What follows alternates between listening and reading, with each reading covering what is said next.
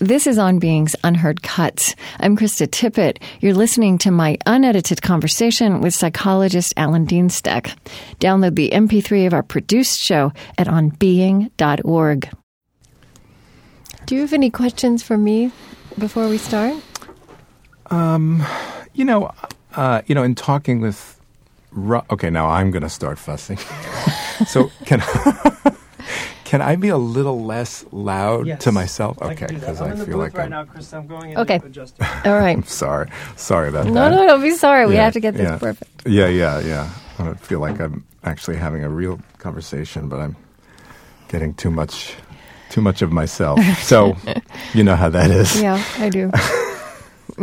Um, I guess. it- well, one question that I that I have is Mm-hmm. that uh, you know Rob uh, gave me the sense that you all were uh, I don't know struggling was too strong a word, but you know you were wrestling a little bit with you know how to approach the subject and. Um, uh, you know, and I'm just, I guess I'm still, I'm curious about that, and I'm curious about where you arrived, or if you arrived, or, um, and how this fits into that, you know, just maybe a little bit of the larger context, you know. Um, it's it's just I think that we it's a subject um, we've been talking about for a while, and I don't know if you are aware of this, but I um, I had a, a pretty formative experience when I was studying theology of working as a chaplain on a the Alzheimer's floor of a home and hospital for the elderly.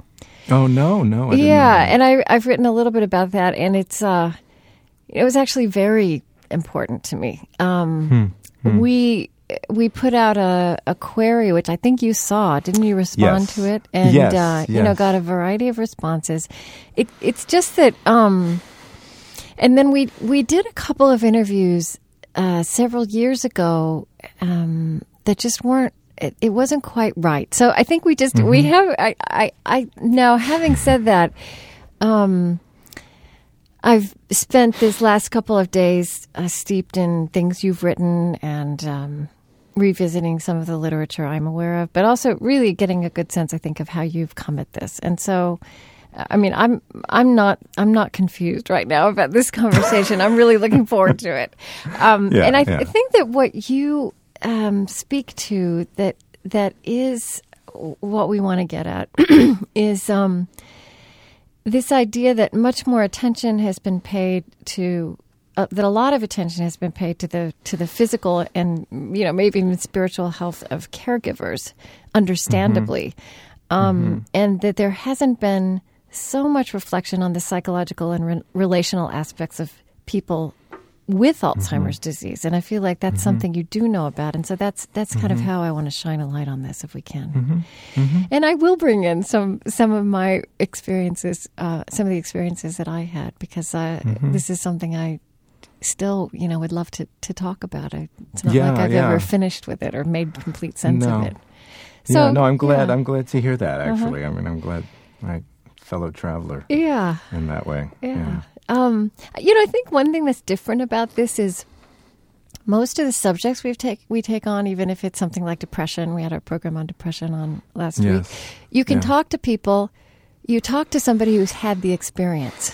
Yeah. And yeah. Alzheimer's is different. I mean, yes, Mm-hmm. of course, I could interview someone in the early stages, but Mm-hmm. that wouldn't really tell the whole story. And you know what I'm also interested in, and I, I do sense that you've spent a lot of time thinking about this, and I certainly want to get Mm-hmm. to this with you, is how does this, how do these experiences you have make you, you know, uh, shape your thinking about what it Mm-hmm. means to be human or how you live with some of these issues of Mm-hmm. how our memory forms us or death. So that's where I want to go, and I'm. I think we Uh-huh. should just plunge in. I Sure. from from reading what I've read of you, I, I, I sense that you're ready to have that conversation too. So, Mitch, what are, I'm getting a yeah.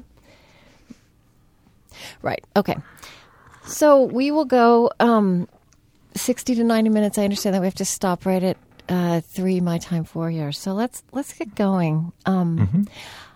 I would like to hear um, just a little. This is a question I ask everybody, whatever we're talking about. Just a little bit about their religious. Was there a religious or spiritual background uh, to your Mm-hmm. life? I, I believe I did. I read that your father was a cantor.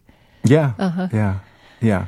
Yeah, I'm. Uh, my father uh, was a cantor. He's uh, he's retired now, um, and I grew up um, in uh, you know with a very large uh, suburban uh, synagogue family. Right. you know, as as the son of the cantor. Um, and uh, and so and I had a religious education, so I you know I'm I'm that's very much a part of my life and uh, part of uh, it's absolutely a lens through which I I see um, I see these things, mm-hmm. um, and um, and of course memory. Um, uh, is a big part of my tradition, um, yeah. the Jewish tradition. Yeah. Um, so it's it's very much uh, all around in that respect. Mm. Um, and what what uh, interested you about psychology? How did that happen? You know, this is that's one of those questions that I I, uh, I wish I had a great uh, answer to.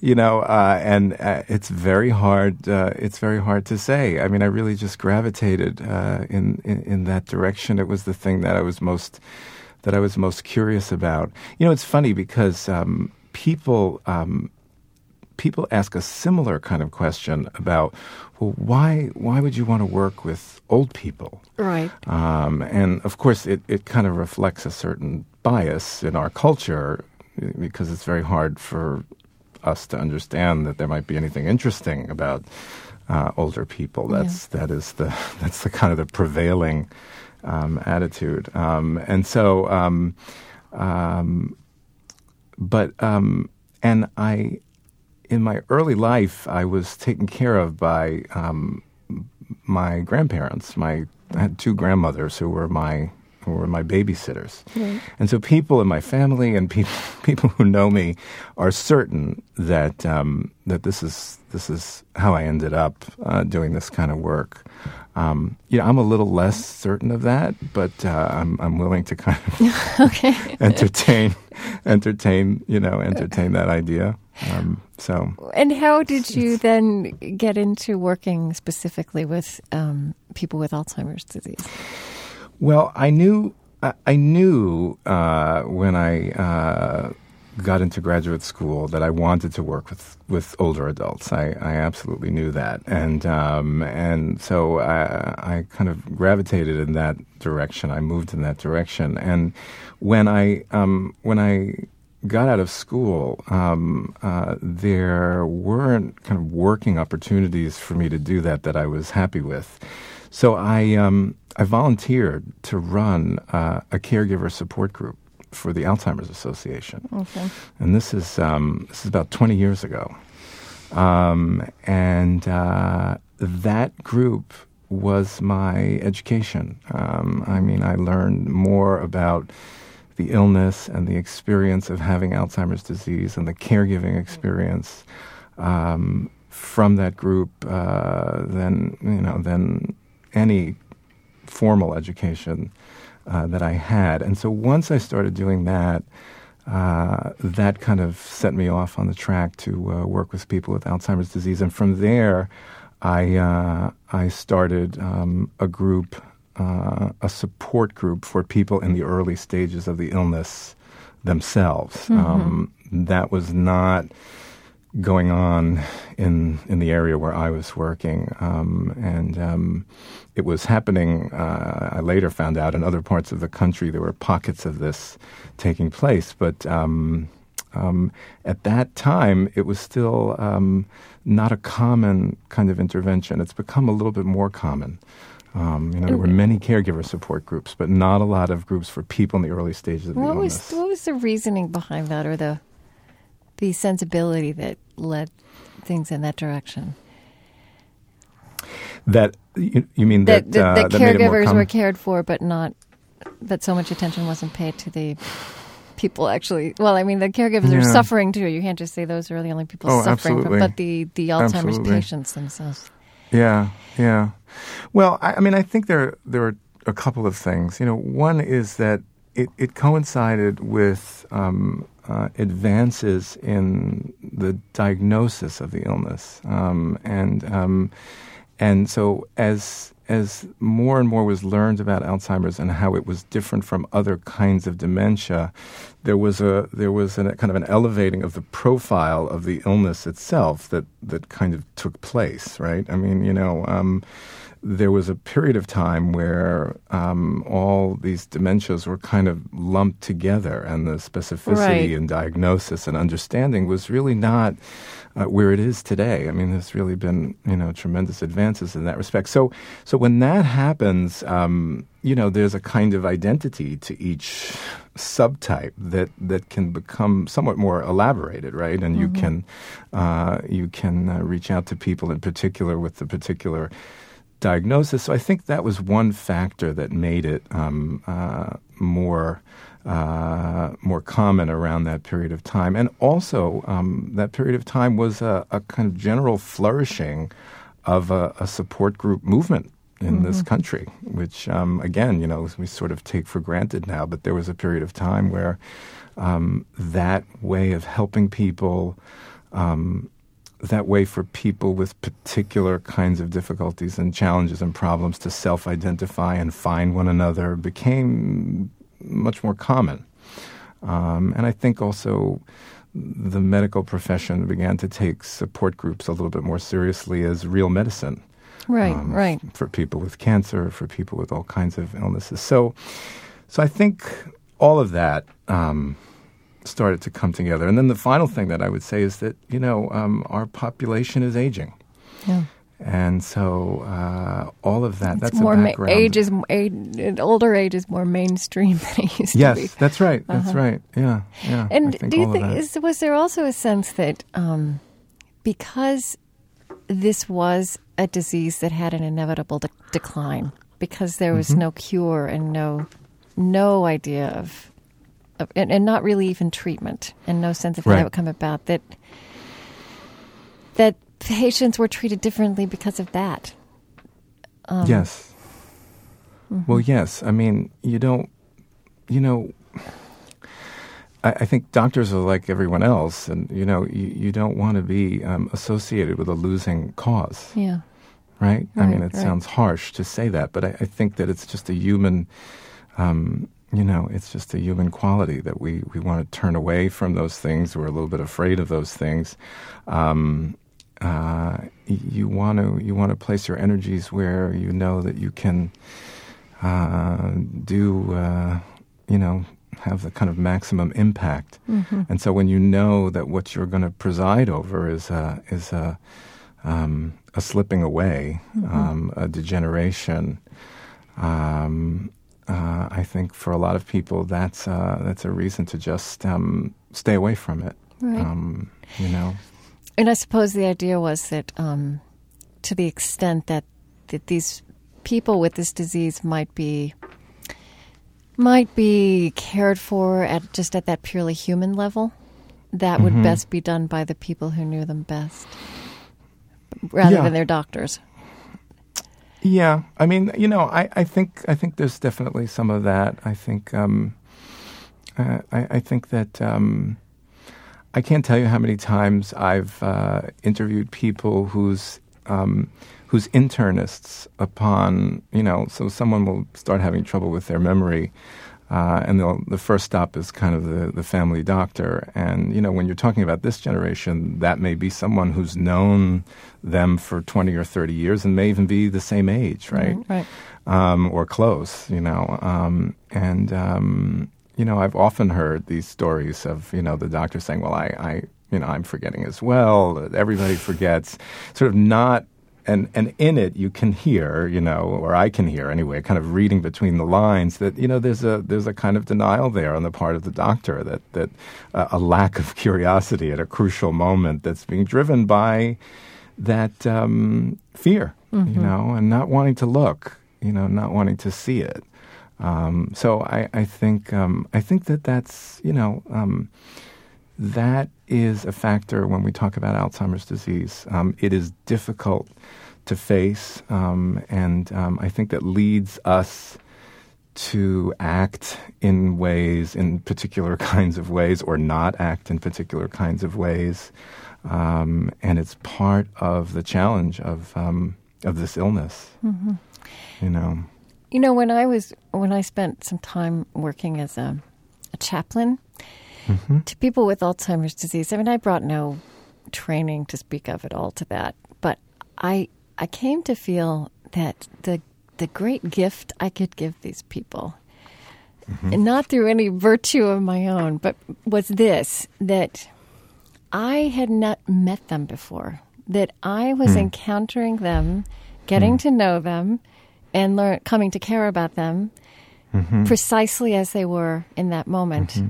And mm-hmm. in the early days, I used to be very impatient and kind of judgmental sometimes with nurses who'd worked with people a long time, and even with family members who came in, and I felt like they were so dismissive and they infantilized these people.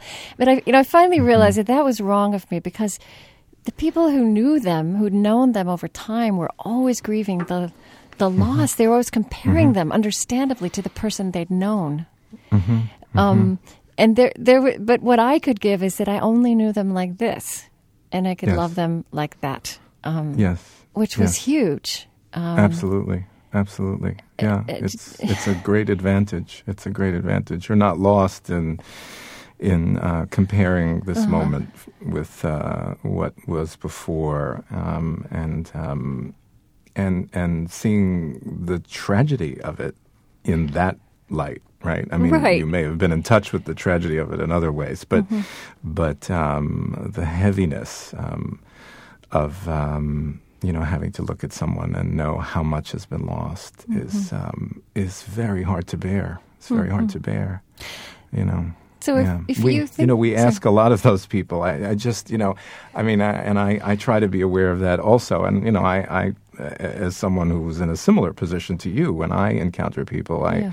um, but I work with caregivers as well, and I, um, you know, that's something that strikes me over and over again that we that we're asking them to make an enormous adjustment when we when we ask them to cope with the changes that have taken place, you know, uh, and, Right. and continue to unravel in front of them. It's like you know. grief in slow motion. It's like death Yeah. in slow motion in a way. I know. Yes. I came to understand that it was completely unreasonable for me to judge that. Um, but Right. so I wonder if when you, um, if you think about then, because you do work. I mean, I know you you you work with caregivers, but also with Mm-hmm. people with Alzheimer's.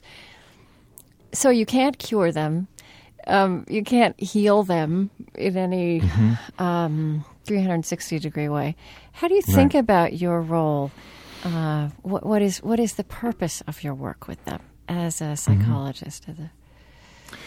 Well, you know, this is um, this is uh, this is uh, something that the writing group really changed for me. I mean, I think that um, my answer uh, to that is my role is to um, is to help them remember.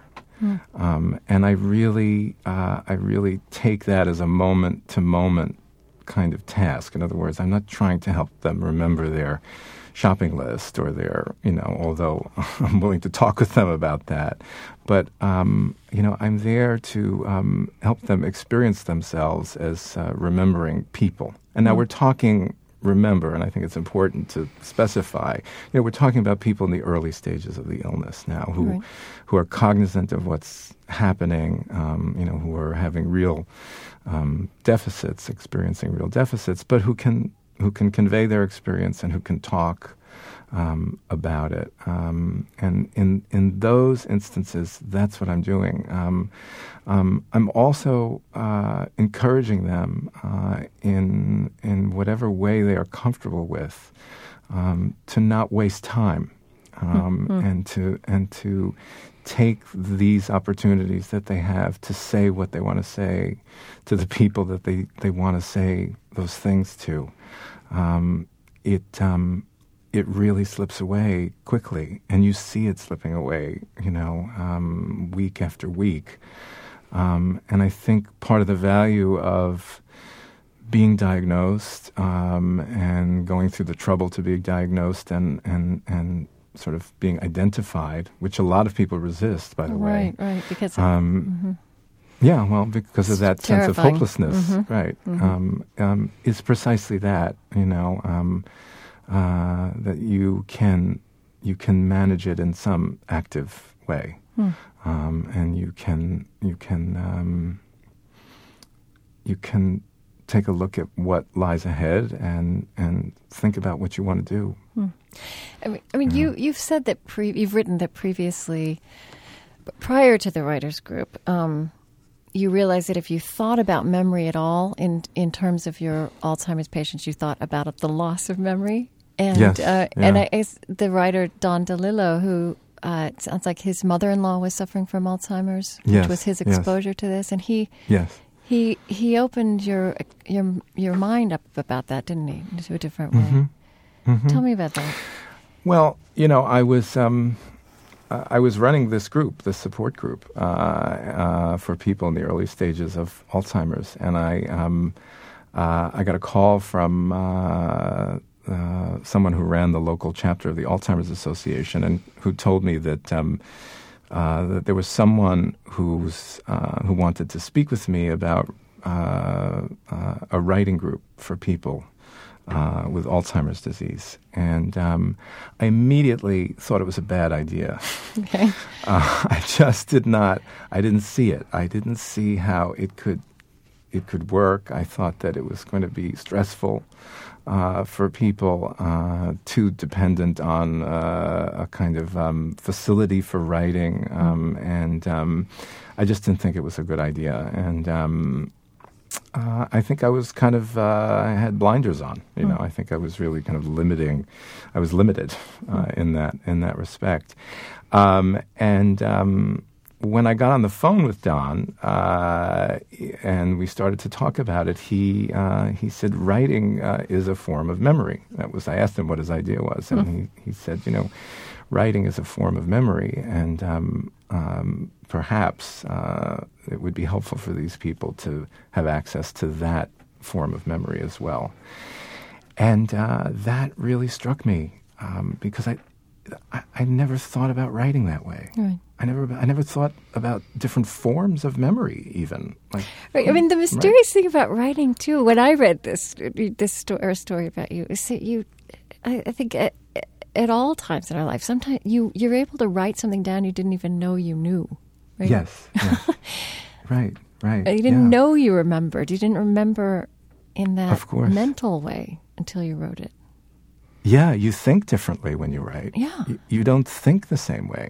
Right? If, if, you know, if I ask you to think about something just in your head, it's a different process and you use different parts of your brain. Right. So it really is different. It really is different. And so that just got me thinking about, well, you know, if there are different forms of memory, um, and we're only using one of them in this in this way of working with these people, maybe that's just too limited, and maybe we ought to really open up our minds a little bit to uh, to this and, and what the possibilities are that are inherent in this. Um, and um, you know, I in thinking back to that as well, I, I- think it's really important um, for those of us in in health related professions um, to talk to people who are outside of the uh, the bubble, as it were. Okay. You know what I mean?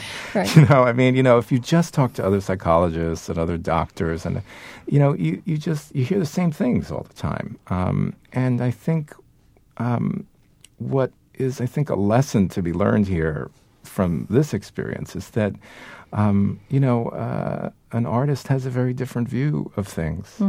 Um, and uh, it took, I think it took an artist to point out this truth about what I was doing and what I could do for these people. Um, you know, a, a writer understood that in a way that I was not going to understand, certainly not initially, you know. Something else that intrigued me that you've written about that and what you realized is that um, when you write something down, uh, again, it's not just a mental activity. You actually leave a physical Yeah. mark on the world. You kind of entrust it, you give it over Yeah. beyond yourself. Yeah. Yeah. Yeah. And, you know, I mean, that was one of those things that until I was in the room, um, I don't know, sometimes, you know, something happens and you realize how right it is. And, you, you never could have thought of it, but Right. there you are doing it, right? Right. And yeah, I mean, you know, there we were in the room, and they would write, and they would finish writing, and they would read, and then they would. Um, I asked them to give me what they wrote every time we met, um, and I did that because I knew they'd lose it, or I was afraid they'd lose it. I thought there was certainly a good chance they'd lose it. Um, so there was a kind of a practical. Um, you know, anxiety that was behind that, you know, technique, if you will. But once that pattern got established, I saw that there was an enactment of something else going on there that was very profound. Um, and that was that they were turning their memories over Oh. to us. Um, and these were people who might come back next week and not remember what they had written, right? So it's a very, very um, therapeutic activity in that respect as well. And it was comforting to them, you know? Yes. Um, no one objected, right? You know, no one said, oh, no, I want to hold on to it. Yeah. You know, uh, they, they turned it over. And I think of um, you, you wrote of your own grandmother. You said as she neared the end of her life, my grandmother seemed to understand that if you can give something away, you don't lose it, Right, right. and that's something that that people were able to enact, um, which is Yes. actually taking a form of control, right? Absolutely. Absolutely. And it's not a form of control that you can take if I sit you down and I say, "Well, I want to tell you something that I remember." You know, it's it's different, right? There's something about the verbal exchange. It just goes into the air. You know, like where does it go? Where do the words go? I, I you know, I mean, you may say to me, "Oh, I'm I'm never going to forget that." You know, right? That doesn't usually happen, but but you know, verbal memory it's different. It's different. It's kind of it's invisible. It's not tangible, and um, there's something about writing that um, uh, that is enormously um, helpful in this context. You know, you see it on the page, you know it's there. You can turn it over to someone else for safekeeping. Um, um, you know it lasts. Um, The verbal stuff um, is much harder to recall. And again, yeah. remember these are people who might forget a conversation and did, you know, on a regular basis, did forget conversations that we we would have. Mm-hmm. Um, yeah. I want to ask you about something I experienced in the people with Alzheimer's I knew. Um, uh, now, maybe this was at later stages because none of these these people were all hospitalized, and um, Right. it's not just that. Um, you know, so so it, it, memory is a very complicated thing, right? In general, and in Alzheimer's. So yes, people lose short term memory, but um, I also found that on any given day, I might go in and sit with someone who I saw every week, and they would actually be, they would also inhabit memories, right? I mean, it was almost like a mm-hmm. form of time travel. I mean, I would be sitting with someone, and and often these were old memories, right? They were from mm-hmm. childhood or early in their marriage, or um, but but they were mm-hmm. um, they were back there um, you know, reliving, reliving. it- Yeah, yeah, I want to say again, inhabiting memories, not just have, not just calling them up. Mm-hmm. I don't know. I'm just. Have you experienced that too? Is that something that happens later? Um, You know, in the later stages of the illness, um, people hallucinate. Right, Um, right, right. And so they, um, so some of what you're describing can be attributable to that. Not so much that they're imagining something. So it, it can still be within no, the context No, I'm aware of that too. Yeah, that sometimes Yeah. I would I would learn that that wasn't reliable. That the story I heard wasn't. Right. Mm-hmm. Right. Yeah. Yeah. Um, so, and I think the the vividness of the past um, relative to what's happening in the present becomes more and more powerful. Right, Um, uh, you know, the present just falls because away. Because the I present mean, is so flimsy. That it's just yeah yeah i mean from moment to moment um, and so you know you you will encounter people who are entirely um, inhabiting their past um, in that way and uh, speaking to you as if they are with you in their past I, I've, I've certainly had that experience um, the present is not here. It can't. It slips through the fingers, and over time, um, the sense of self that is attached to that present also disappears. And so, what you have is this kind of um, almost an archaic, right, um, representation of the self of, of what was. Mm-hmm. Um, you know, yeah. Yeah, because you, you realize um, when you see someone going through this that um, all, all, that memory holds. I mean, really, this is bigger than memory, isn't it? But so, mm-hmm. so, so people lose their ability to present themselves. They lose their credentials. The, mm-hmm. the way we've presented and defined our identity and worth mm-hmm. Um, mm-hmm. in this culture, like what I do, who I am, mm-hmm. what I do. Absolutely. Absolutely. Yeah. Or yeah. even people talking about, you know, the, all the things that get lost, like not being able to drive. I mean, how that affects yeah. people's identity. Yeah. They really do, um, and they've talked with me. I've, I've, spoken with people about this. What goes part of what goes along with that is a, is is a is a profound sense of isolation from the world. Mm-hmm. They they they actually don't feel like they're in the same world as um, as uh, uh, other people. You know, uh, so you know they'll talk about the Alzheimer's world. Um, you know, um, and missing missing the other the other world that they used to inhabit. I mean, you know, that, this kind of insight is fleeting. You know, it doesn't last for long. But mm-hmm. there are people, and there are people who never have that much insight into what's happening to them. But but certainly there are people who can articulate a sense, uh, uh, the kind of sense that you're describing, where that their identity has fallen away, where where the place that they have in the world mm-hmm. is um, no longer there. Um, you know, things are moving too quickly. Conversations move too right, quickly. Right.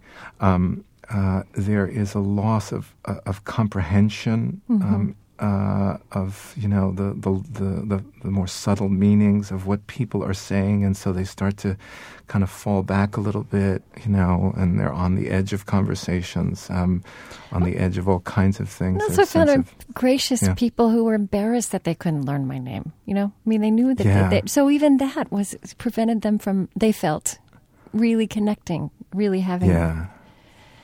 Yeah. Yeah. Mm-hmm. Yeah.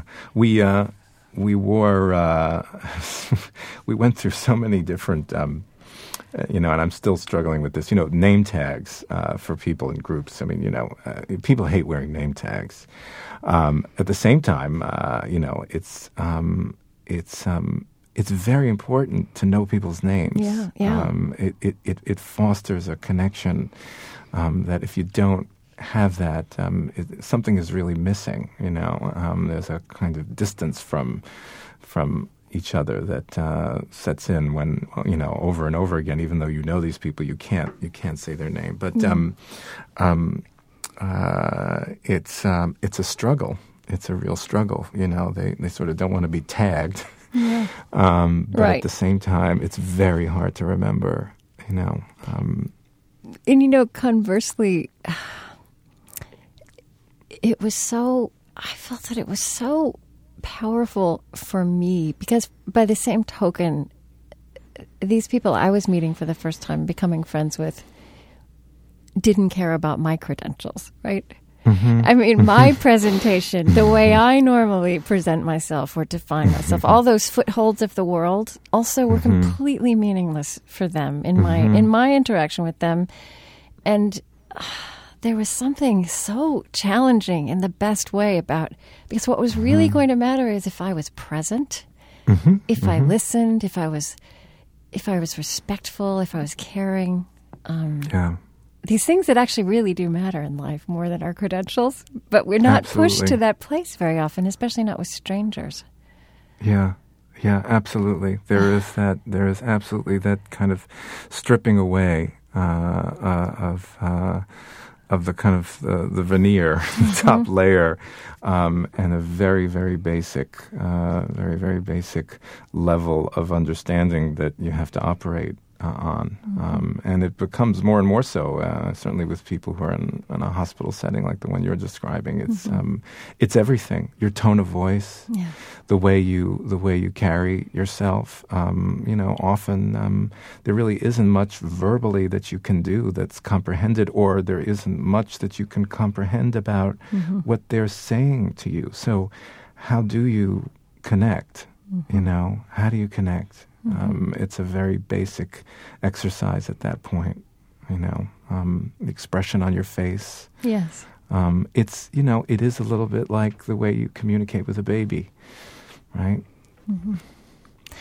I I, ha- I, wanted to just I brought uh, you sent along some of the writings, some of the things people yeah. had written in your group, and you know they're just very striking. I mean, one woman, uh, one woman describing how she tried to mask this I suppose mm-hmm. the early stages, mm-hmm. and how how very uncomfortable and painful it had become to be in the world. I think, as you say, I don't think that's mm-hmm. very. And then her relief at finding this group.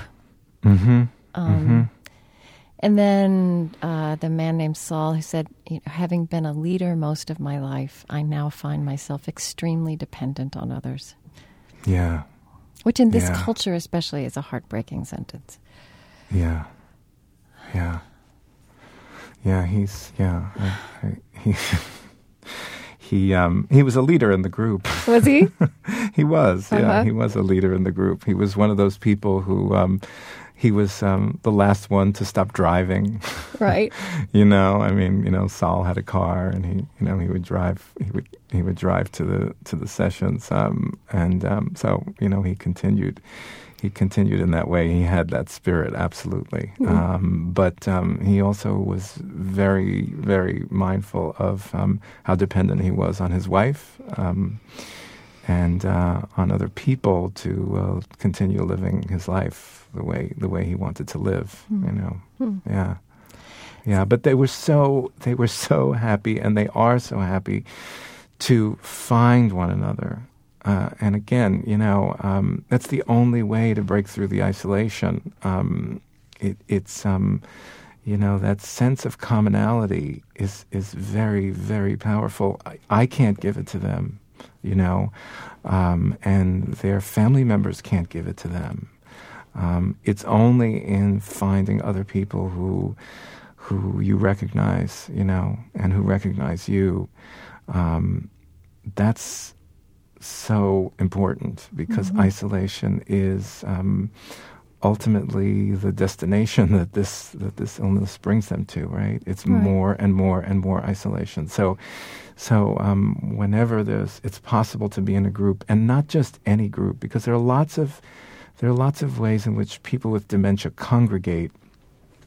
Um, eh, but they're not conscious. You know what I mean? Like you know, you can be still alone in a group. Right, um, right. The thing about the writing group and the thing about the support groups is that they're there and we are talking about why they are there and who they are there, you mm-hmm, know, mm-hmm. Um, and uh, that's by definition what we're doing. We're we're we're meeting as a kind of uh, a group of people with with something in common. Um, they need that.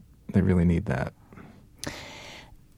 Want to ask you. You know, we um, we invited listeners a couple of months ago to write to us if they had an experience with this illness. Mm-hmm. Um, I don't think we heard from anybody who ha- has Alzheimer's, but from people who hmm. love someone who has Alzheimer's. Yeah. Mm,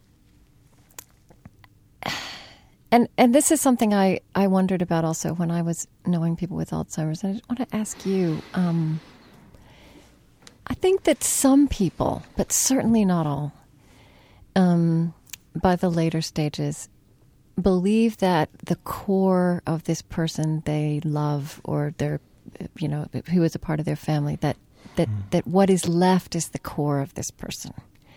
And and there are some people who say, you know, this the gentleness, the kindness, the joy that was always at the heart of my mother is now is now there, and it's a beautiful thing, even as it's hard. Mm. But that's not that's not the story everyone tells, and no. and there there's mm. also this hard edge to this: the paranoia, the the violent behavior, the loss of boundaries that, that comes at different Mm-hmm. stages in the disease. I, I just want to ask you, mm, from the experiences you've had, how, how do you think about that? What Mm-hmm. what is left um, after so much is unlearned? Yeah. It's it's a really tough one, um, you know, because it's hard to. It is. You don't want to um, romanticize it either, right? I mean, I love hear I no, no. love hearing these stories when people say this is ki- the essence of kindness, but I don't. I think it's more complicated than that. It is. It is. Uh, it is more complicated, and um, and there are people whose experience uh, with their family members in this uh, in this illness is uh, is um, is just uh, full of despair and pain, and um, and of watching someone uh, um, in in a very uncomfortable place, and someone who makes them very uncomfortable. Um, so um, you know that happens. That happens. Um, and um, you know, I I um, I think that the history of the relationship is important here. Yeah, I Um, wanted to ask you about that. Yeah, yeah. I mean, I, I I think that um, the the story goes on in some form or another. Uh, is is what my observation is. Mm-hmm. Um, I've seldom encountered circumstances where there's an absolute discontinuity. You know what I mean? Like Mm-hmm, so, you know, the the gentle person turns into a uh, a violent, paranoid uh, person.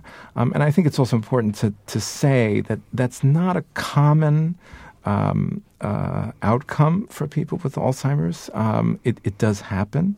Um, uh, most often that happens. Uh, uh, when people with Alzheimer's are confused, when they are uncomfortable, when they are in pain, there are ways of treating that. Um, it's not uh, part and parcel something that goes along with the disease. Um, and um, so, you know, I, I, I think um, it's, you know, I, think it's important to, to acknowledge that. But I, I, I think that, you know, to the extent that you can make some sense of it, um, um, it's within the context of uh, of some relationship of what has come before. preceded uh, preceded that stage, um, and um, um, but it's hard. It's hard because there are times when you look and you just don't see, you can't find anything.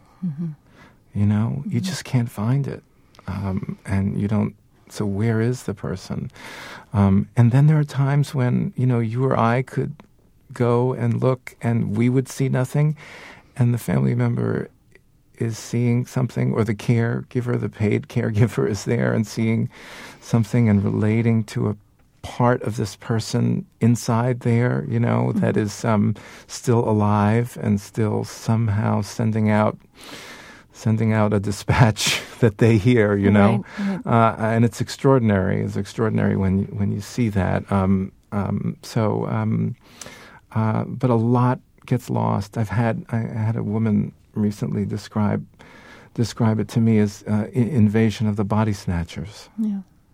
She said, you know, it's like She was. she was. it, it looks like him, but Mm. it's not him. He's not in there. You know, he somebody took him out of there. He's, um, and uh, that's her experience with her husband now. Um, very, very difficult. It- Are you familiar with Gisela Webb? She's a actually a professor of religious studies who wrote an, uh, just an essay that's quite beautiful about her mother's struggle with um, Alzheimer's and how she drew on different world, different texts um, from the Tibetan Book of the Dead to um, Al Ghazali- Al Ghazali's. Um, uh, to Muslim texts and and oh, Saint Augustine's Confessions, and um, she she called this the Great Unlearning. But um, Mm-hmm. she she was very. It felt very important for her to observe what was left. Um, And how you know it's easy to p- put our finger as we are on memory go, memories go, and lots of features of identity go. But she felt. Um, I just want to know what you think about this. That intuition, that feelings, feelings are still there. Emotion is still there, even when there are no words to put around it. Um, That intuition is there. She felt that humor um, is something that stayed with her mother. Um, just wonder how you think about Yeah. what is left, what what is enduring. Um, Yeah, yeah. I, I think a lot of those basic things um, are still there. And so, you know, when you talk about feeling, I mean, um, you know, uh, feeling is there. Um, and it is, it's, um, and you know, we express feelings uh, non-verbally. So I, you know, I've I've walked up to people who've just looked at me and started crying, um, right, uh, on the on an Alzheimer's unit. And well, what are they crying about? I, I don't know. I don't know what they're crying about, but I know that they're sad, and I know that they're crying about something. Um, the same thing with laughter. Um, absolutely, um, it's there. I would even I would go even a little bit f- farther than that. There are flashes. Um, there are moments that I've had where there's wisdom um, that that is apparent, um, and um, it it hits you like a like a ton of bricks. Um, and um, this is this is an element that I think um, has um, has a kind of spiritual component. Um, in in my experience, anyway, Uh, with with with people like this. Um, Can you give me an example? Just, well, I, I uh, my favorite is um, I was working with a, a, a woman who who actually first came to see me. She brought her sister to see me. Uh, her name was Anne, and um, she brought her sister to see me, and um, she wanted actually her sister to join one of the writing groups, and her sister wasn't right for the writing group, and and so I saw her, and they left. And about two years later, she came back, and she had been diagnosed with Alzheimer's. And um, and so I started to work with her, and she joined one of my support groups, and she was in the group for a long time. Um, and then it became, it just became impossible for her to to participate. She would. It, it, the conversation was moving too fast. She she just didn't have the language. She could she couldn't string together more than a, a, a sentence or two, and it it was um it just wasn't working. It, it you know, and so she had to leave the group. And her husband, who was just extraordinarily devoted to her, really wanted her to maintain her connection with me, um, and asked if I would see her. And um, I have to say, I had I had misgivings about that. I, I um, um, you know, for her to come to my office and just meet with me there when her ability to talk was so so limited. Um, but I'd known her a long time, and uh, and there was a kind of um, uh, uh, uh, a connection that we had that I thought might make it possible. And so she came and she she saw me uh, uh, in my office. She would come once a week. Um, uh, we didn't meet for a full kind of psychotherapy session time. That was too much time, and and um, and basically, I you know uh, I spent time with her trying to connect, uh, and we talked. Um, I made use of what I knew about her. It was very helpful that I had known her before, and um, she would bring photo albums in. She she would do a kind of little tchotchke tour of my office. Um, Right. You know, when it wasn't really possible to talk about things, she would kind of walk around and we would look at objects. And and um, she was very um, taken by the birds outside the window. I mean, that was the that was the kind of time that we spent together.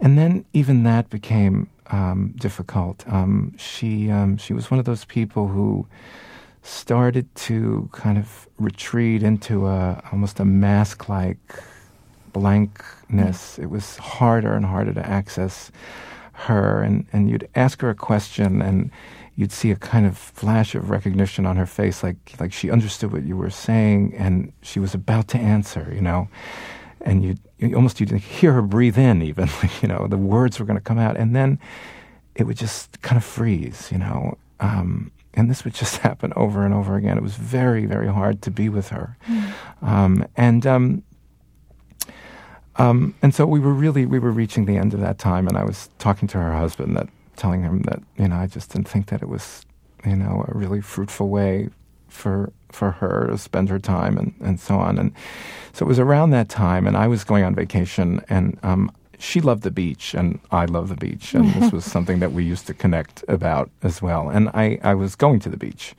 And um, I said to her, uh, as I was leaving, I said, Anne, um, um, um, uh, I'm going to the beach. I'm, I'm going to be away for a while.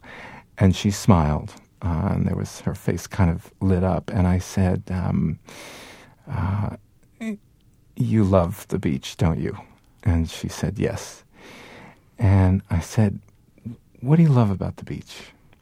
And as I said that, I actually kind of almost stopped myself because I had been talking too much, you know, with her. Right. It, was just too much language, you know, and I, I was realizing that it just wasn't going to work. But whatever, the question came out, you know, what do you love about the beach? Um, and she kind of drifted away as she did, and she got very quiet. And again, I waited, and I thought, well, you know, she can't really answer that question. And she turned to me and she said, There's some kind of music that lives there. And I thought, oh God, that's the best answer. It was just a wonderful answer. And, um, you know, uh, not a, a, a summer has gone by that I haven't thought uh, uh, of that at some moment, at some beach. Um, and um, so to me, that's like a prayer.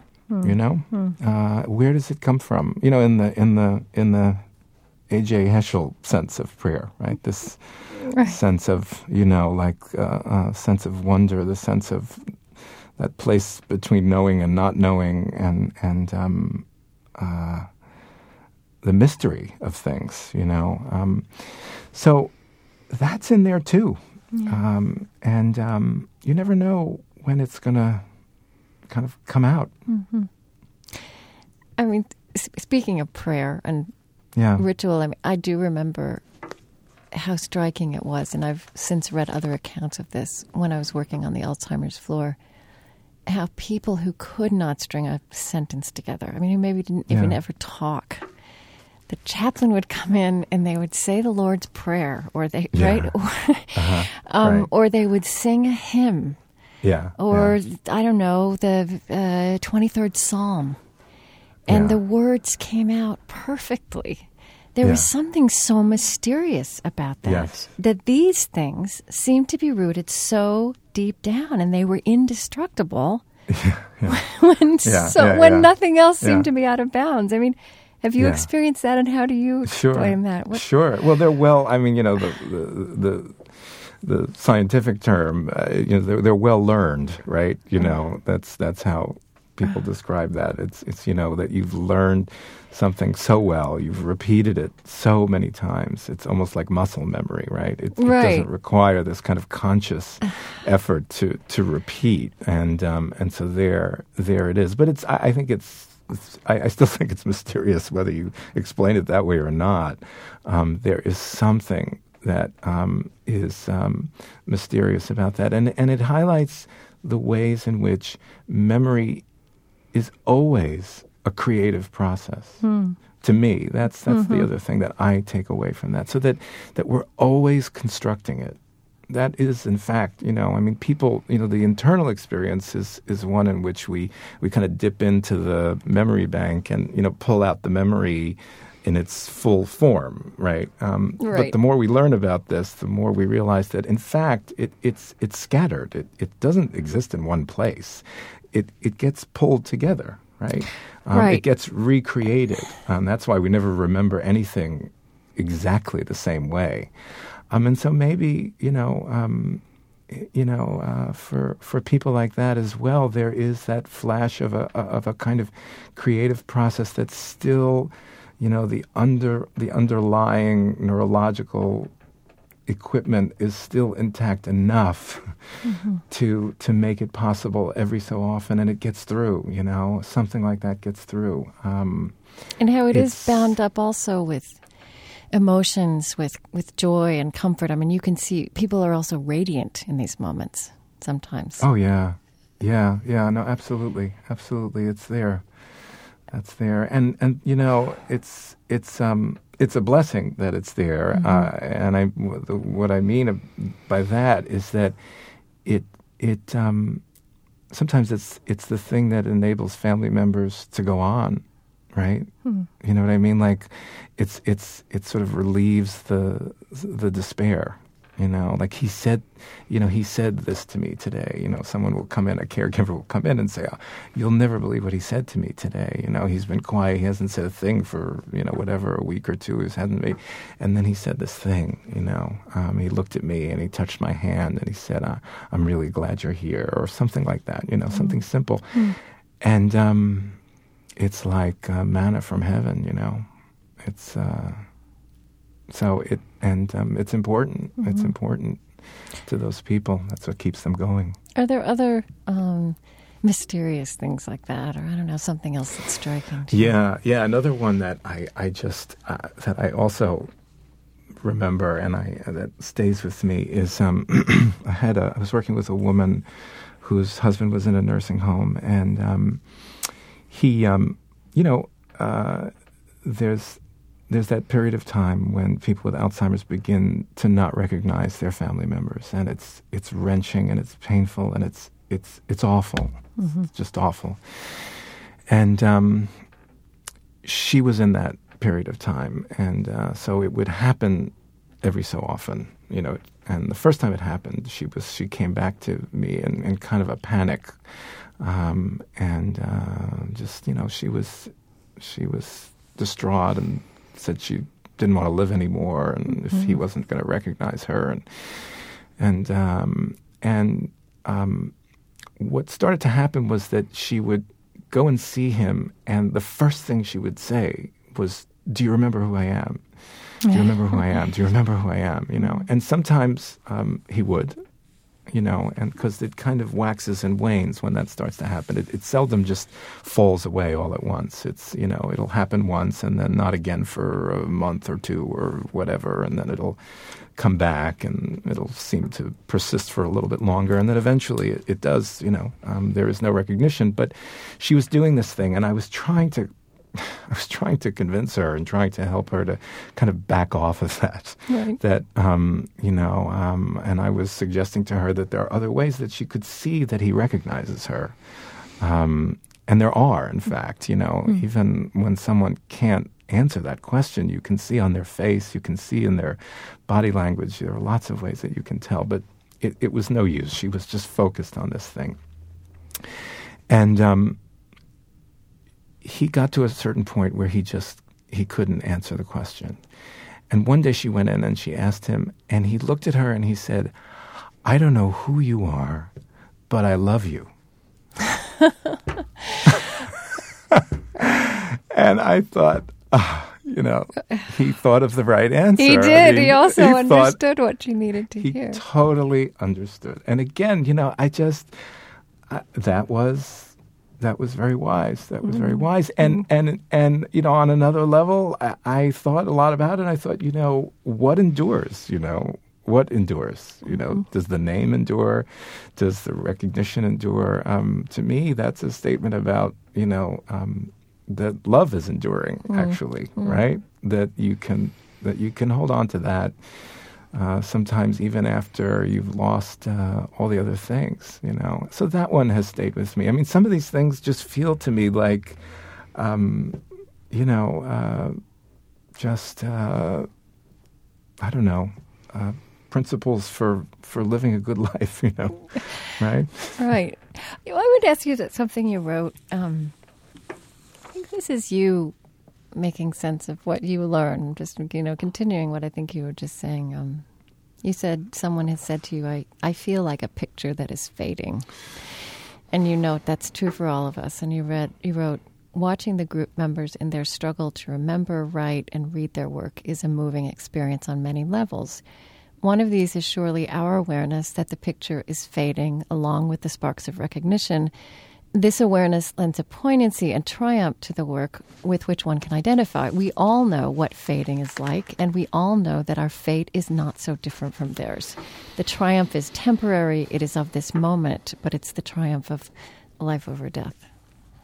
Yeah, yeah, You know, when when we first heard, when we first listened to the work that people were producing in the writing group, um, I, I, was just, um, I was really kind of astonished by how profound it seemed, and I, I sort of couldn't believe it. Like I thought, well, well, uh, what is this? I mean, what uh, you know? Are they great writers? Are, they, are they, would these people have a particular talent for writing? I mean, mm-hmm. what what is actually going on here? You know, um, and um, in the end, I think um, I think it's that it's it's it's that they they were taking they were making a, a statement about who they are, and the moment that they were in was such that it it has this kind of resonance that feels familiar to all of us on some deep level, mm-hmm. which is that we don't have an unlimited amount of time, and and we're going to run out of it. We're going to run out of it. And when you watch these people, you see people who are running out of time, and they don't. Um, and so there's almost something heroic, you know, like I'm going to tell you who I am before it's too late.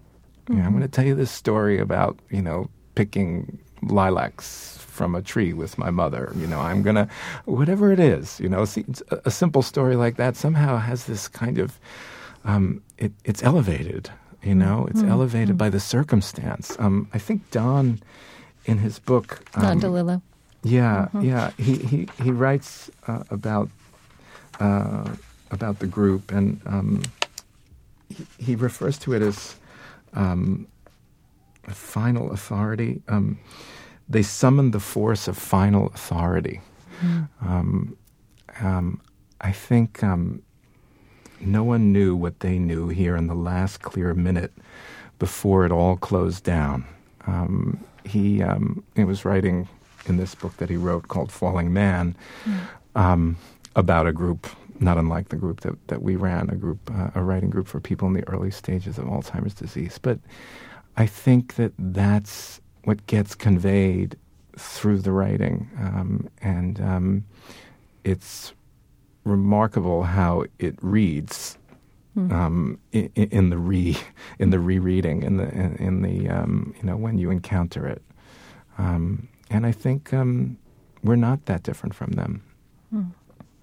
We're there's, not. There's that one one line from one of one of the people in your writers group. I I can rem- remember picking a fig from a tree in Athens. My lover watches me with delight. yeah. That yeah. It's two sentences that tells a story that paints such a vivid picture. Yes, yes, and you have now you have the page in front of you, right? Um, I typed that oh, down. I don't have the oh. page in front of me.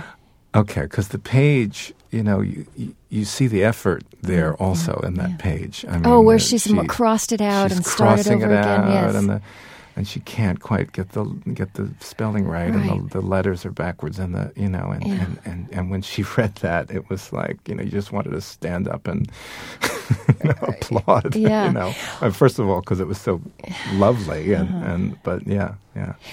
And you alluded to this a little while ago, but I, I do want to mention it. Something that really formed me um, and made me think about what a kind of linear uh, verbal idea we have of memory and communication. Um, mm-hmm. and certainly, I'm completely word oriented, mm-hmm. and mm-hmm. this that there's there is body memory that I, I think we're learning mm-hmm. more about in the 21st century, even than we knew a couple of years mm-hmm. ago. Mm-hmm. How eye contact and touch and just presence and um, indulging simple pleasures like you know, there was one woman who I could I could wheel her outside to sit in the flowers. Mm-hmm. And she would be so sad and withdrawn when I arrived, sitting in that common room. Mm-hmm. And she would come to life.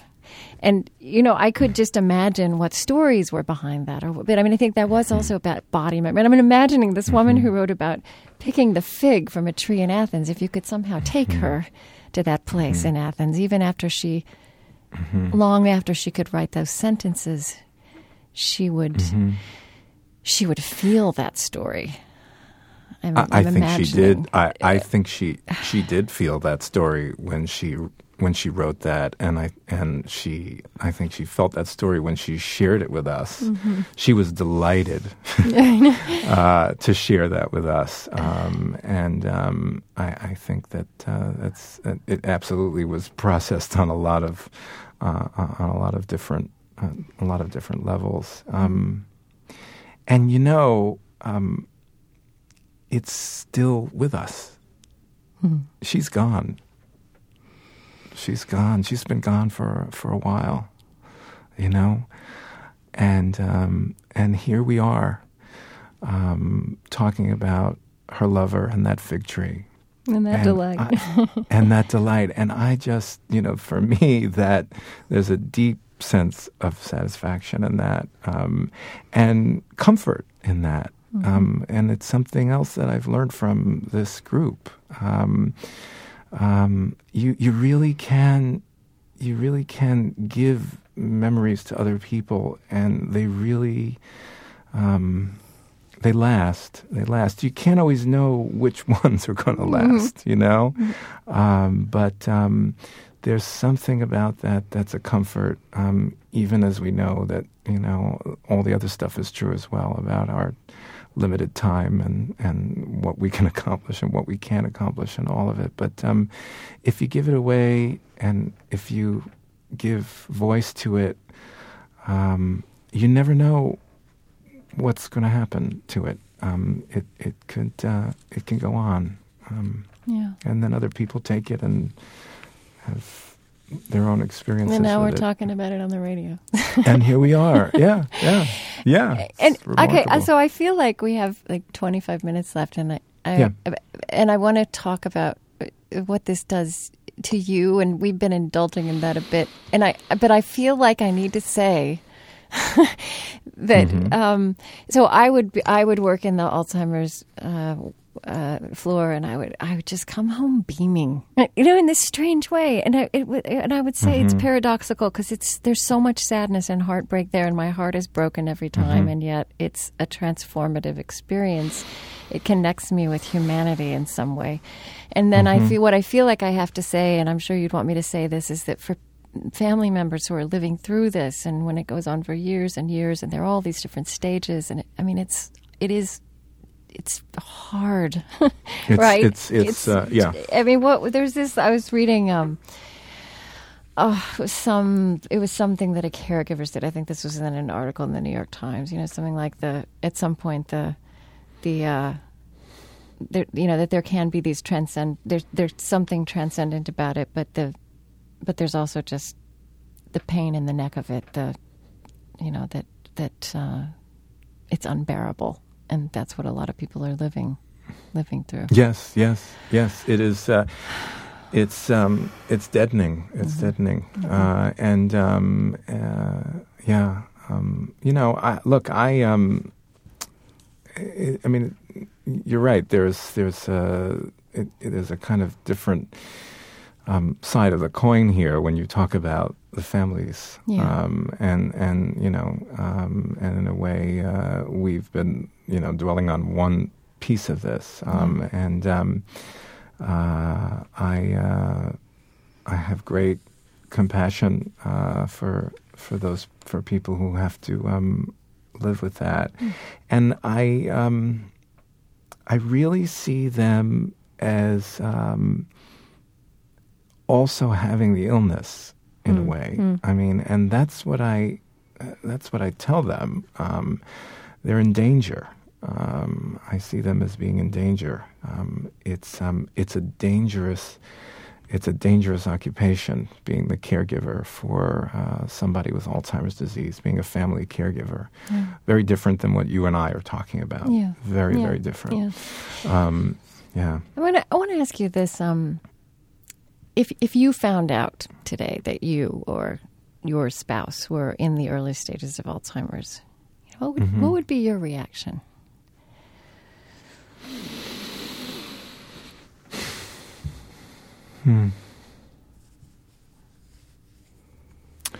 Well, I- um, I'd be very sad. Um, I'd be very sad. I think uh, probably first. I'd Yeah. be very sad. I'd Yeah. be very sad for a long time. Probably. Um, I'd feel a sense of grief and and mourning uh, for what I knew that I was going to lose. Um, I think that's where I'd be um, N- um, you- at the outset of it. Would Yeah. it be very different from how you would have reacted if you hadn't done all this work? Yeah, I don't think I'm as scared of it actually Uh-huh. as I used to be. Uh, I don't. I'm not scared of it. I don't think. Uh, now, I, I, I think that before I worked with people with Alzheimer's, um, and before I was immersed in it in, in this way, I would have been much more frightened. Um, And why are you not as scared? you know, I don't know. That's a good question. See, I don't. See, I mean, I haven't done as much as you have, but I felt exactly the same way after I had spent that year and a half with people with Alzheimer's, and um, I almost. It, one of the things I thought I would do is not let anybody give me antipsychotic medication because I felt like Mm-hmm. medicating was worse. But I know that that's also not the whole story. Mm-hmm. But you do hear about how this is this is the the disease that people in uh, the United States are more scared of than anything else. This is what no one wants to happen to them. Yeah. But you don't feel that way, having done this work. No, no, I find other things much scarier. You know, I, I mean, pain. You know, I mean, we could go down the list. I'm sure Yeah. we could think of all kinds of things that you know terrify us, and you know that the things that happen to people. But, but um, no, I don't. I, I um, you know, um, it's tragic. So the the grief is it would be hard to take. The grief would be hard to take, but um, uh, I'm not afraid. It it um, it slips away. You know, it slips away. And I guess the other thing that you learn is that um, for the people who go through it, um, they're not generally aware of it on this level. They lose along with you know the the kind of basic things, uh, the elements of memory and cognitive functioning that they lose. They also lose that higher uh, sense of of, uh, of insight into what's going on, what the bigger picture is, analytical. the analytical Uh-huh. abilities. You know, Uh-huh. I I have this um, I had this experience of doing a workshop and. Um, there were people with Alzheimer's in the room, and there were about 20 people in the room, and we were kind of going around in a circle, and, and people in the, with early Alzheimer's were talking about you know their lives and how they what they do, kind of give their lives meaning, and you know find stimulating things to do, and so on. And um, this man started talking about um, his experience as somebody with early Alzheimer's, and he was painting a very kind of benign picture of it all. He said, "Well, you know, it's it's difficult not to be able to remember, and you know, and, but you know, but I, you know, I get up and I I can do this and I can do that, and I, you know, and basically he was just saying he's fine, he's okay, and over his shoulder, sitting behind him was his wife, and she was crying. Oh, she was crying and and I knew, you know, he's kind of on this superficial level of understanding of just right. how much he's lost, how much she has lost, you know. Um, but there he was, you know, he wasn't uncomfortable. He really wasn't, right? Um, and I so I think we we project our, you know, we project uh, our feelings onto them, and we assume that they are, you know, are suffering some, you know, right, Right. terrible thing. But in fact, you know, um, that's not necessarily the experience of it, you know. What? Well, let me ask you this: If you found out that you had Alzheimer's, or your or your spouse had Alzheimer's, I mean, what what would you do if you you are? Yes, you would grieve, you would be sad, but knowing what you know, having seen what you've seen, um, what would you want to do to to make this as hmm, I don't know what the word is meaningful? No, but what would be what would feel important to you as a reaction?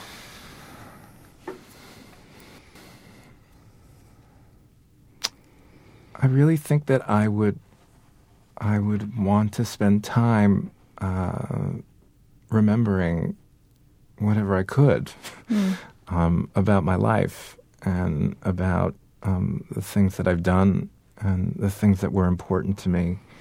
um, and finding some organized way, some regular way to convey that mm-hmm. to, to the people who are important to me.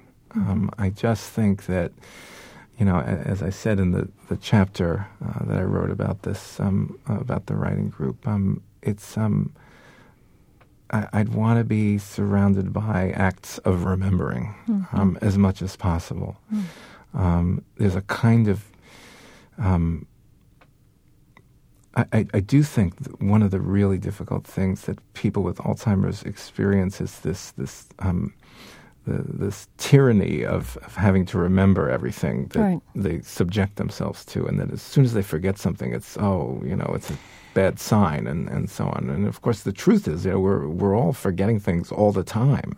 You know, they're not the only ones forgetting things, right? But but as soon as you've got a diagnosis, the minute you forget something, you feel like the grim reaper has, okay. you know, descended and and you know, right, you know, lopped off something from, mm-hmm. right, um, and. Um, so uh, it's important to kind of have some antidote to that, you know, just uh, to have an opportunity where you're a person who remembers something, not just a person who's forgetting all the time. Okay. And I, I, guess that's what I would try to. That's what I would try to do, and, and be in a group. Yeah. You'd really probably get into a writers group, wouldn't you? Yeah, yeah, yeah. So, so we've been talking a lot about memory, and I, I was reading. Uh, there was just an article a New York Times article from 2001 that referred in shorthand to Alzheimer's as a disease of thinking. And I thought, boy, that's so inadequate. but mm-hmm. I, and then it made mm-hmm. me wonder. What I'd like to ask you is, um, how do you? This is kind of a huge philosophical question, but you know, how do you think differently about, or you know, the distinctions between or overlap between memory, thought, consciousness? I mean, is consciousness the same as memory? Mm-hmm. Um, some people call this mm-hmm. a demise of consciousness. Mm-hmm. And and maybe mm-hmm. maybe in this, I would also ask you how you you when we first began to speak, you talked about memory and Jewish tradition and your religious mm-hmm. sensibility. I mean, how do you understand these things differently because of your experience with Alzheimer's? Mm-hmm. I guess you know. Um, I, I, almost hesitate to say this because I, I, feel like it sounds corny, but I, I, I guess I have to start here because yeah. that's the first thing that comes to mind. I mean, I, you know, when you've seen the unraveling of this consciousness that we have, right? And that is definitely a word that I would use. Um, when you've seen the unraveling from beginning to end, right? Um, you, you can't help but recognize what a miracle it is. Um, this mind that we have, this conversation that you and I are having.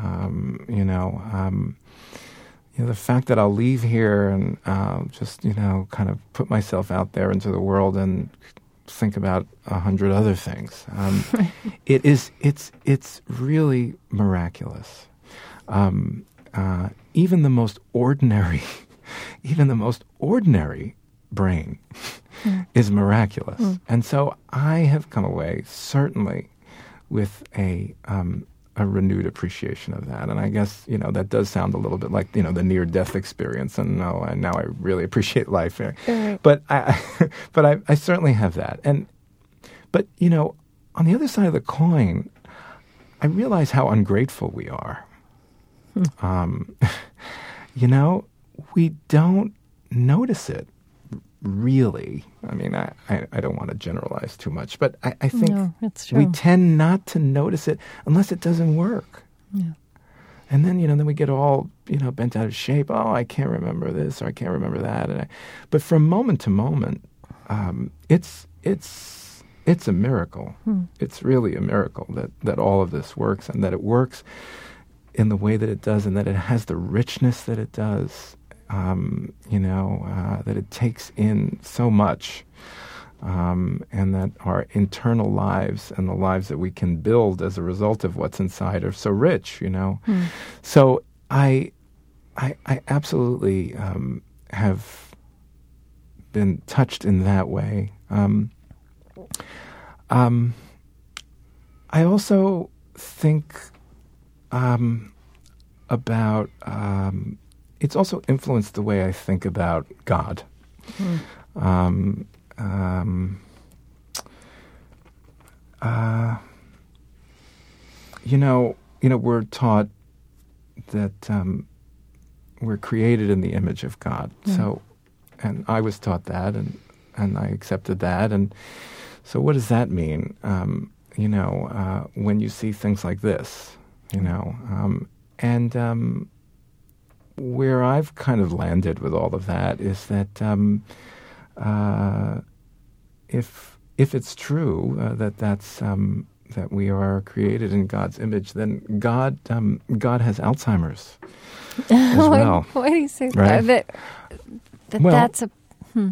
That's part of it. It's not just the, the miraculous stuff. It's not just the, the, the you know, it's mm-hmm. it's all of it. Mm-hmm. It's not just the awe inspiring, beautiful things. Um, it's the brokenness. Mm-hmm. It's it's it's um, uh, it's the cruelty of this. Um, all of it, all of it. Um, all it's in the way I see it. It has to be. It can't just be one or the other. It has to be all of it, if that's true. Mm-hmm. Um, and um, and um, it's um, that's okay. That's okay with me. Uh, and I, I, I, guess it, it kind of also has reinforced my own sense that um, what you do with that is uh, and that our task is to just try and try and repair mm. as much as we can. Mm.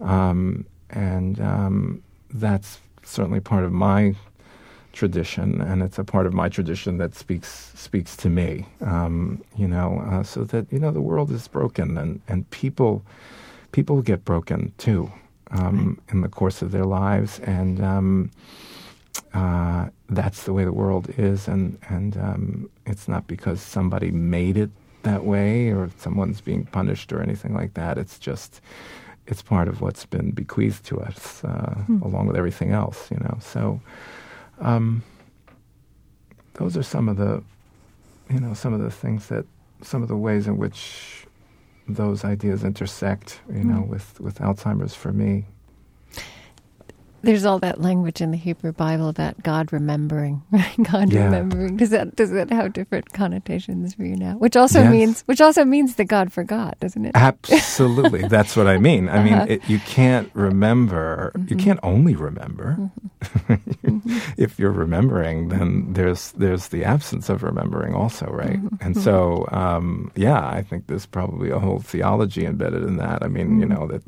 bad things happen when God forgets us or when we forget God or something. But I, I, I um, it is very striking to me um, how much uh, how much there is about memory. Um, certainly in the in, in the Old Testament and the Hebrew Bible, mm-hmm. Um, it's kind of the pivot point for so many things, you mm-hmm. know. Um, and I think that's makes sense. It's a very fundamental. Um, it's a very fundamental human characteristic.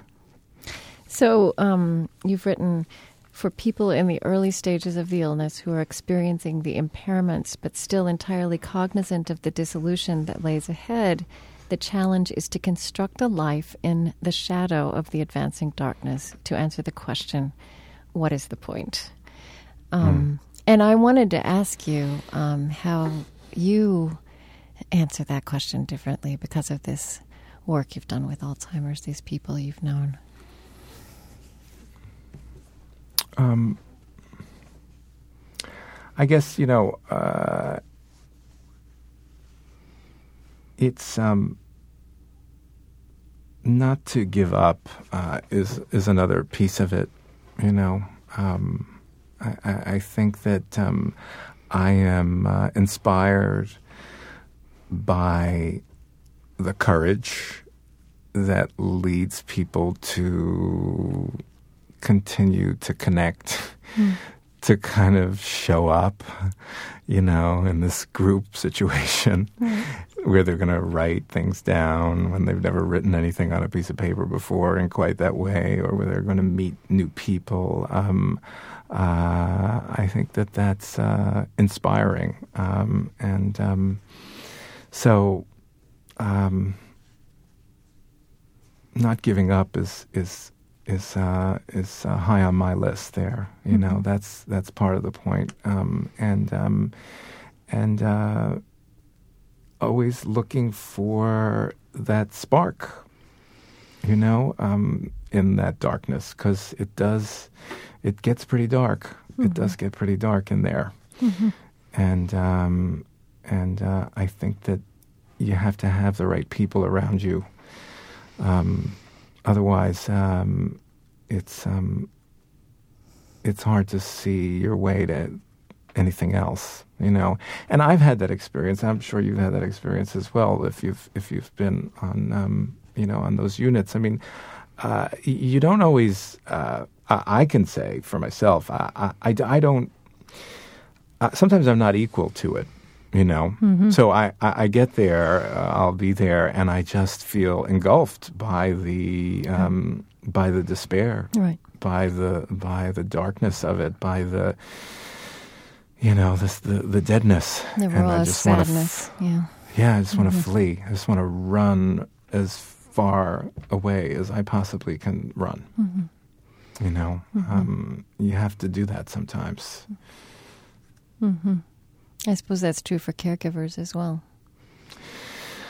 It it is um, it is absolutely true for caregivers. I think that caregivers really um, um, the line between the person with Alzheimer's and the person who is caring for them can become blurred to such a degree that the caregiver's future becomes the same future as the person with Alzheimer's. They, they, they really do begin to feel as if they too are dying. They really do begin to feel as if they are losing their minds. Um, you know, I've had that experience as well. Um, uh, you know, there's something ab- about talking with someone whose grip on the moment is loose that can induce in you uh, a kind of confusional state, right? Hmm. You know, you ask a question, then there's a long pause, then there's an answer. The answer is not quite the answer to the question that you asked. It's a it's a different kind of answer. Hmm. The language is a little bit jumbled. You're trying to follow it. Then they stop. And then I can't tell you how many times I've had the experience where I thought, what was the question that I asked? Hmm. I don't remember. Um, you know, right? That's what that is. It's it's it's um, you know people who are impaired in that way. They have to have some way of conveying their experience to you. They can't really tell you what they're going through, and so they kind of they affect you in that way. They give you a sense when you're with them of what it's like. And I think that's what happens. But if you're a family member and this is going on day in and day out, right? It's one thing to be a psychologist or doctor. Right, right, you know, you're right. in and you're out. Right. But if you're a family member and that's going on, just imagine um, how, what kind of impact it has on your sense of reality, on your sense of who you are and what the world is like. Um, and so it's it's the line can become uh, the line can really become blurred, and um, that's why it is dangerous. Uh, I think for for caregivers, they really need outside sources of uh, support. Yeah, there's something in this for another conversation, isn't there, about who we are for each other and in some very distorted and difficult way, how we are all always intertwined and have this need. know. Okay, I think we have to finish. Um, unfortunately, this has been a great conversation. I really enjoyed it and appreciate yeah, it. too. Um, and it's a conversation I've wanted to have for a long time. So um, uh, we will um, we'll let you know what's happening with this and when, and uh, may have some questions which we can send by email or give you a call. Is that all right? Uh, do, let me ask you this: You say your name Dienstag, is that right? Rather than Dien- Yes. Dienstag, you don't say it the German way. Okay. No, all right. Okay. Thank you so much. thank you, thank you, Krista. It was All a pleasure. Yeah. Bye bye. Bye bye.